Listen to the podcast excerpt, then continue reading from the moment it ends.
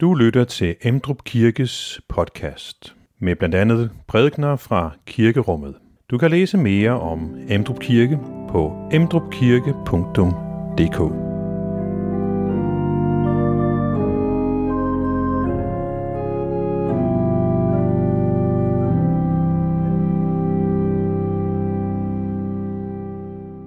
Velkommen til gudstjeneste.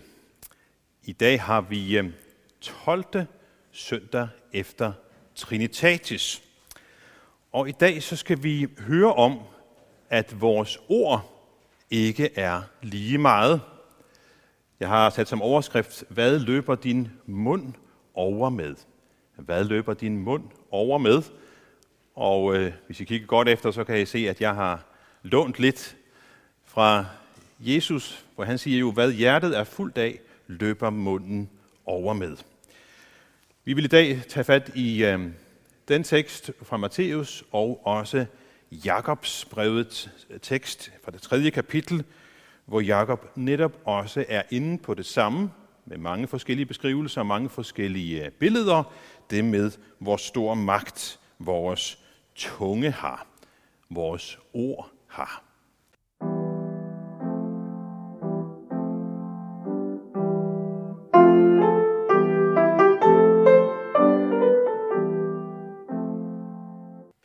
Dette hellige evangelium skriver evangelisten Matthæus.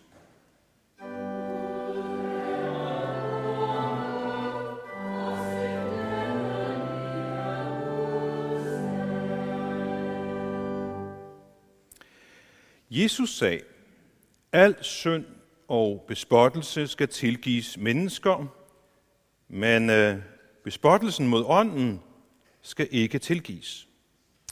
Og øh, den, der taler et ord imod menneskesønnen, får tilgivelse, men den, der taler imod Helligånden, får ikke tilgivelse, hverken i denne verden eller i den kommende.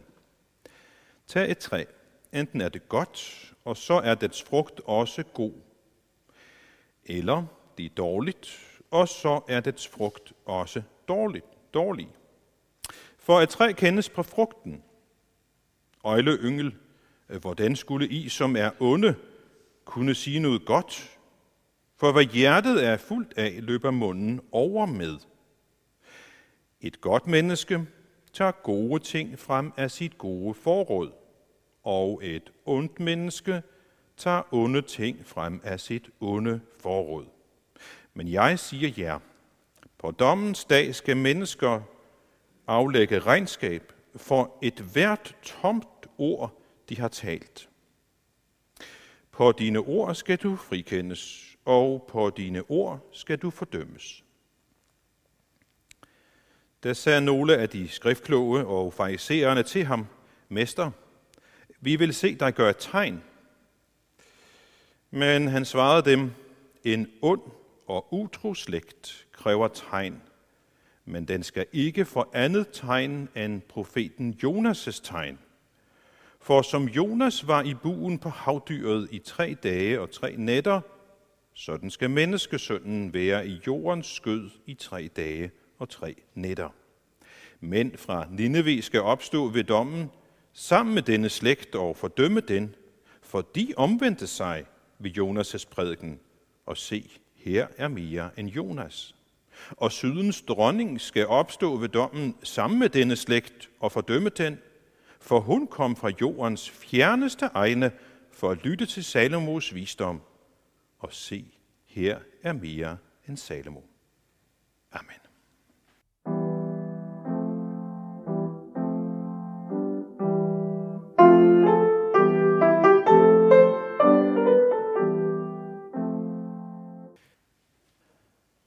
Onsdag morgen, sådan lidt godt og vel halv otte, så stod jeg derhjemme i køkkenet i gang med at tømme opvaskemaskinen.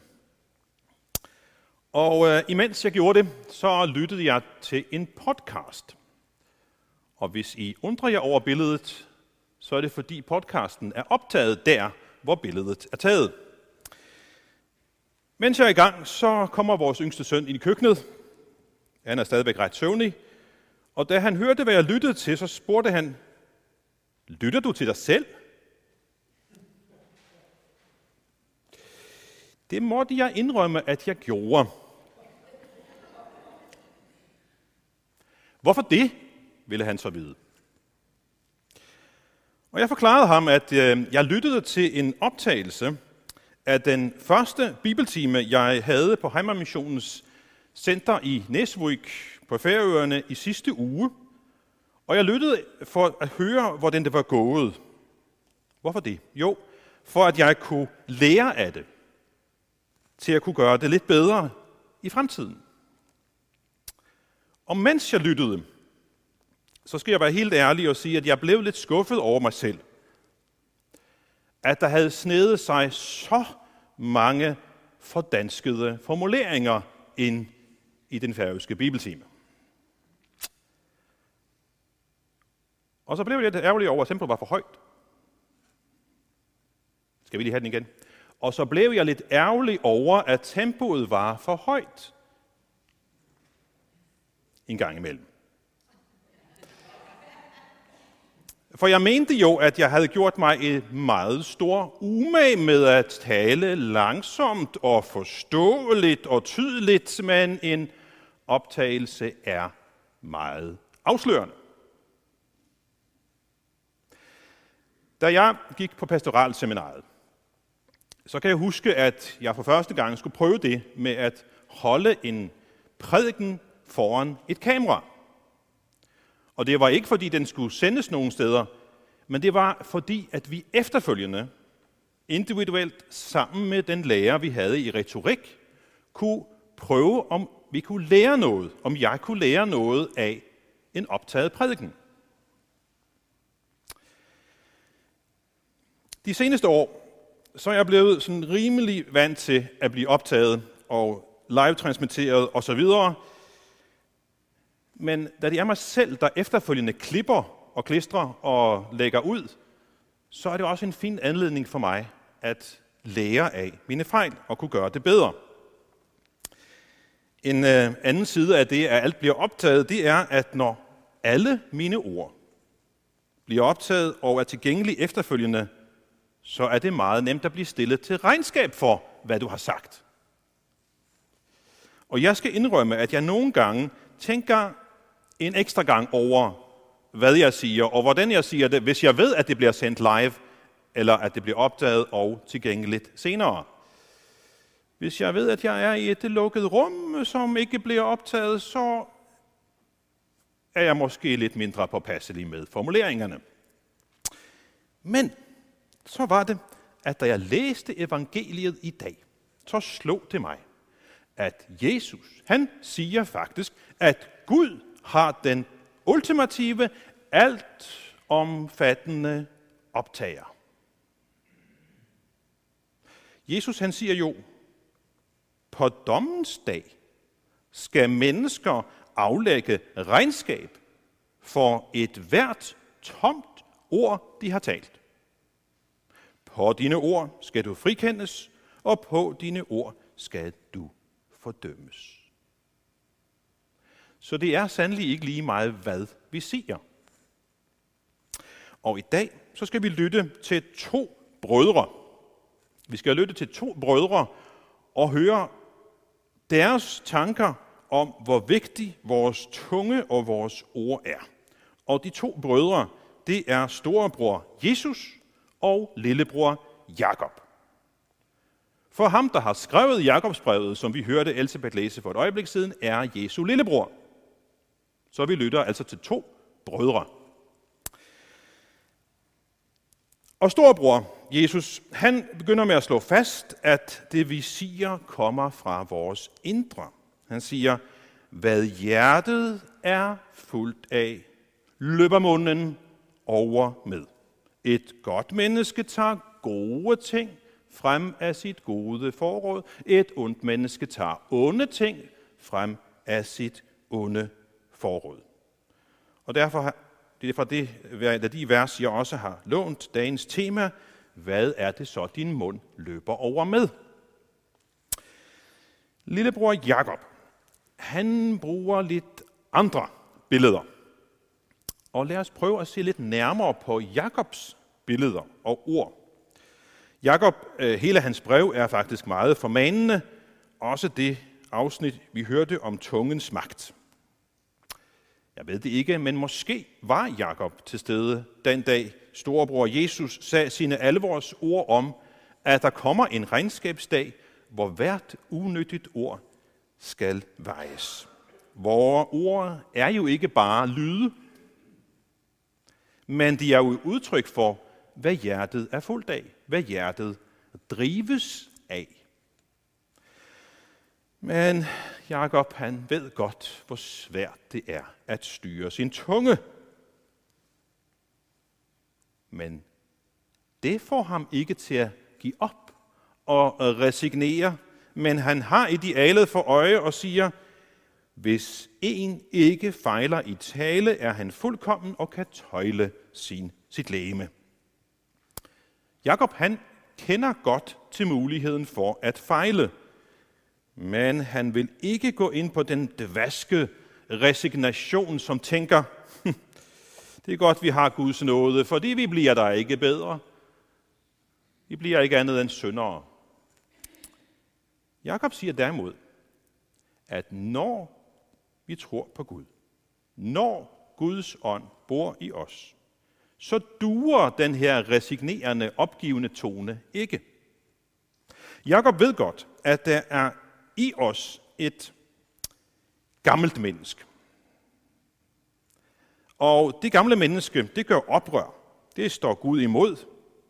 Men når man er kristen, så er der også et nyt menneske i os. Og det nye menneske, som er genfødt af Gud, det menneske, det ønsker, og det kan følge Guds vilje. Og spørgsmålet er, hvem er det, der har tømmerne? Og det er jo et aktuelt spørgsmål i alle situationer. Det gamle menneske vil meget gerne beholde tømmerne og styre vejen frem, og derfor er det, at det nye menneske må sige, nej, her er det mig, der skal styre. Der er jo et nyt jeg, kan man sige, i en kristen. Og derfor kan en, der tror på Gud, stille sine lemmer, sit liv til rådighed for Gud. Også tungen. Det gamle menneske, synden, det vil konstant tage vores lemmer i brug som sine organer, men som en kristen, så har du lov til at nægte synden herredømmet.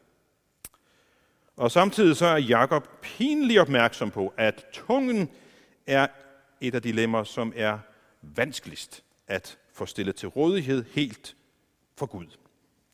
Tungen er øh, at betragte som et organ for vort indre.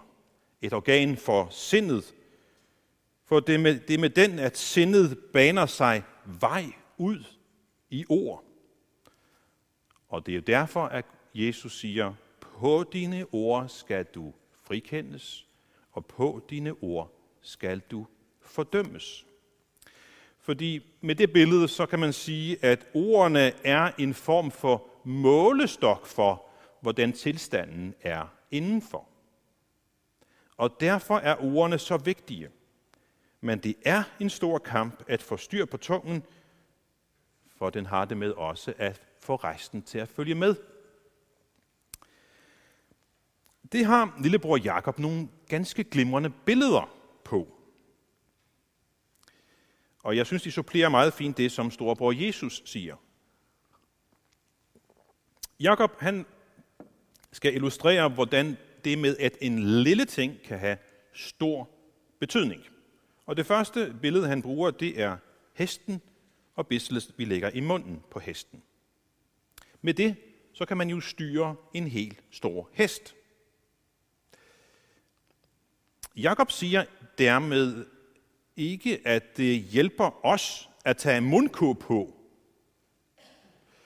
For det er jo vores sind og hjerte, som sidder længere inde, end tungen, der egentlig styrer tungen og får den til at sige, hvad sindet vil. Så det er helt derinde, vi må få vislet anbragt, hvis vi skal bruge det billede. Fordi det er jo ikke tungen i sig selv, den lille fysiske kødklump i munden, der er problemet. Men det er det gamle, syndige menneske i os, som driver tungen til nogle gange at sige, hvad en kristen ikke bør sige. Hesten, der kan godt styres af de her ydre bissel, men når det gælder vores tunge, så hjælper et ydre bissel ikke. Man kan selvfølgelig godt tage sig selv i nakken, og det er selvfølgelig bedre, end når andre gør det, og det er heller ikke forbudt. Men selv med den største selvbeherskelse, så kan det sagtens slå fejl. Så kan man komme til at synde med sine ord og gøre skade, som er vanskelig at rette op på igen. Selvom det kan lykkes nogenlunde at få styr på tungen, så kan vi ikke lave vores sind og hjerte om ved selvbeherskelse. Det er ikke nok med en tunge fornyelse, fordi man kan sådan set godt lære sig at tale det fromme sprog. Der er brug for, at hjertet bliver forandret, så at de onde ord ikke strømmer derfra. Og der skal en hjertefornyelse til. En forandring af vort indre. Og det er jo det, der sker, når det nye menneske kommer til. Når vi ved troen på Gud får hans ånd i os og et nyt menneske i os. Og det nye menneske i os, det nye sind, som er født ved troen på Jesus, det må så få lov til at slå igennem helt ud i tungespidsen. Så bruger Jakob et andet billede med skib. Roret på et skib. Det stod, den her store hest, den kan styres med det her lille vissel i munden, og det store skib kan styres med det lille ror. Jeg har selv vokset op i en landsby på Færøerne, hvor der er et stort skibsværft. Og jeg har mange gange set de her store skib ligge inde i tørdokken for eksempel. Og det her sjove forhold imellem et skib på 130 meter måske, og så er roret måske to. Et lille ror kan styre det her store skib. Men øh, her er der en meget vigtig detalje, vi skal have med. Det er jo godt med et bissel. Det er godt med et ror. Men der må en til at styre. Bissel, uden der hænder, der holder fast i tømmerne, og et ror, uden at der er nogen, der betjener det her, her ror, nytter ikke noget. Så der må en hånd til. Og derudover så må der også en vilje til at bruge denne hånd, så at den trækker i den rigtige retning. Disse små ting er jo ikke selvstyrende. De må underlægges en vilje for at virke ret. Hvis ikke en anden vilje end hestens vilje griber ind, så løber hesten jo selvfølgelig der, hvor den vil. Og griber styrmanden ikke roret på skibet, jamen så driver skibet jo for vinden. Så der skal en hånd til, der skal en vilje til, men der er en detalje mere, vi skal have fat i. For egentlig så står der ikke øh, styrmand her, men den, der styrer. Fordi virkeligheden på et skib er jo, at, der, at det er en rorgænger, som har hænderne på roret og styrer skibet. Men det er ikke ham, der bestemmer kursen. Det gør kaptajnen. Rorgængeren er undergivet kaptajnens vilje.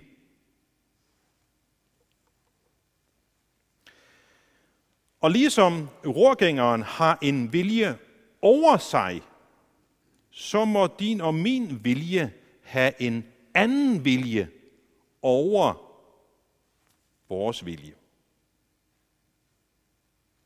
Og den vilje skal have både det første og sidste ord at sige angående kurs og destination.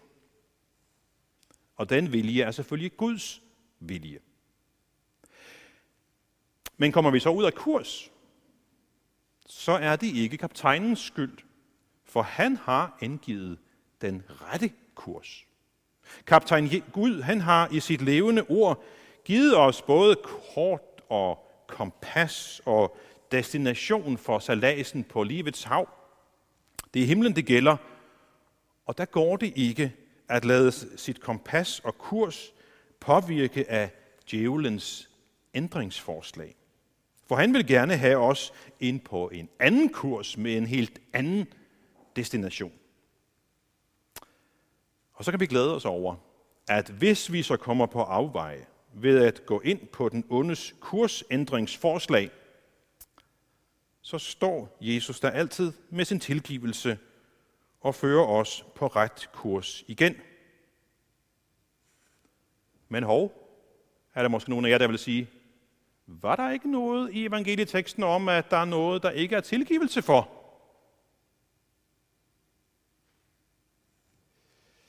Jo, det er rigtigt. Det var det, vi hørte i starten af evangelieteksten. At der ikke var tilgivelse for at bespotte ånden. Hvad er det? Det kommer jeg at give et langt svar på. Det er der ikke tid til, men lad mig give et kort svar på det. At bespotte ånden, det er livet igennem at afvise Jesus, fordi ånden peger på Jesus. Det betyder, at der er tilgivelse at få for al synd, når bare man kommer til Jesus, som har myndighed, for, myndighed til at tilgive os. Men hvis man afviser ham, jamen så er der ingen anden, som kan tilgive. Sagt på en anden måde, der er tilgivelse for alt, undtagen den synd ikke at ville bede Jesus om tilgivelse. Jeg gentager, der er tilgivelse for alt, undtagen det ikke at ville bede Jesus om tilgivelse. Og med det så vender vi tilbage til billedet med skibet. Skibet som billede på os mennesker. Et skib, det drives af stærke vinde, og hvis rorgængeren ikke er påpasselig. Og på samme måde er der stærke og mange slags kræfter i det gamle menneske i os, som gerne vil drive os på afveje. Men det vigtige er, at ingen er prisgivet, hvad der bor i ham, hvis Jesus er på kommandobroen som kaptajn. Men så kan vi ikke nøjes med at have Jesus med som passager i vores liv. Han må være på broen og bestemme, skal sejladsen lykkes. Så vi kan ikke være kaptajn sammen med Jesus, men vi kan være rorgænger, som underordner os vores kaptajn. Og når vi underordner os ham, så kan vi stole på, at den kaptajn kan sit kram fuldstændigt, uanset hvilke stormer der kommer, eller hvor farlige skær der måtte være på ruten. Han kender vejen frem, han kender vejen helt hjem til den himmelske havn, og med ham ombord, som kaptajn, så skal vort lille skib ikke synke på vejen, men nå det mål, han har sat, og en dag kaste anker i himlens havn. Og nu vender vi kort til sidst tilbage til temaet. Hvad løber din mund over med?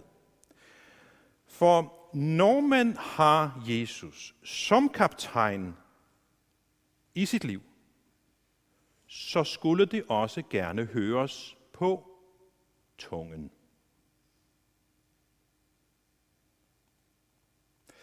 Det er brødrene Jakob og Jesus meget enige om. De bruger nogle billeder for at forklare det. Næsten de samme billeder. At der ikke bør lyde både velsignelse og forbandelse fra en kristens mund. Storbror Jesus han beskriver det med træet, som kendes på frugten. Lillebror Jakob han beskriver det med, at en kilde ikke kan give både fersk og salt vand. Et fintræ kan ikke bære oliven, og en vinstok kan ikke bære finer. Jeg tror, vi sammenfattende kan sige, at de to brødre, de vil sige til os, at så sandt og i samme grad som Jesus, vi bliver i Jesus, og så taber synden sin magt over os. For det nye menneske kan ikke få over sit sind at gøre Gud imod. Når Guds ånd bor i os, så vil Guds ånd altid støtte det genfødte sind i os, det nye menneske i os. Det betyder ikke, at en kristen er syndfri på denne side af evigheden. Men det betyder, at fordi en kristen består af to mennesker, et gammelt syndigt og et nyt genfødt menneske af Guds ånd, så kan en kristen slippe for at følge de kræfter i ham, som vil drive ham den forkerte vej. Det lykkes ikke altid, det gør det ikke, men muligheden er til stede. Vi slipper ikke af med de gamle tilskyndelser til at gå på afveje, men de skal ikke få lov til at bestemme der, hvor kaptajn Jesus bestemmer. Når hjertet er fuldt af Jesus, så vil det afspejle sig i det, munden løber over med. Amen. Find flere podcast og læs mere på emdrupkirke.dk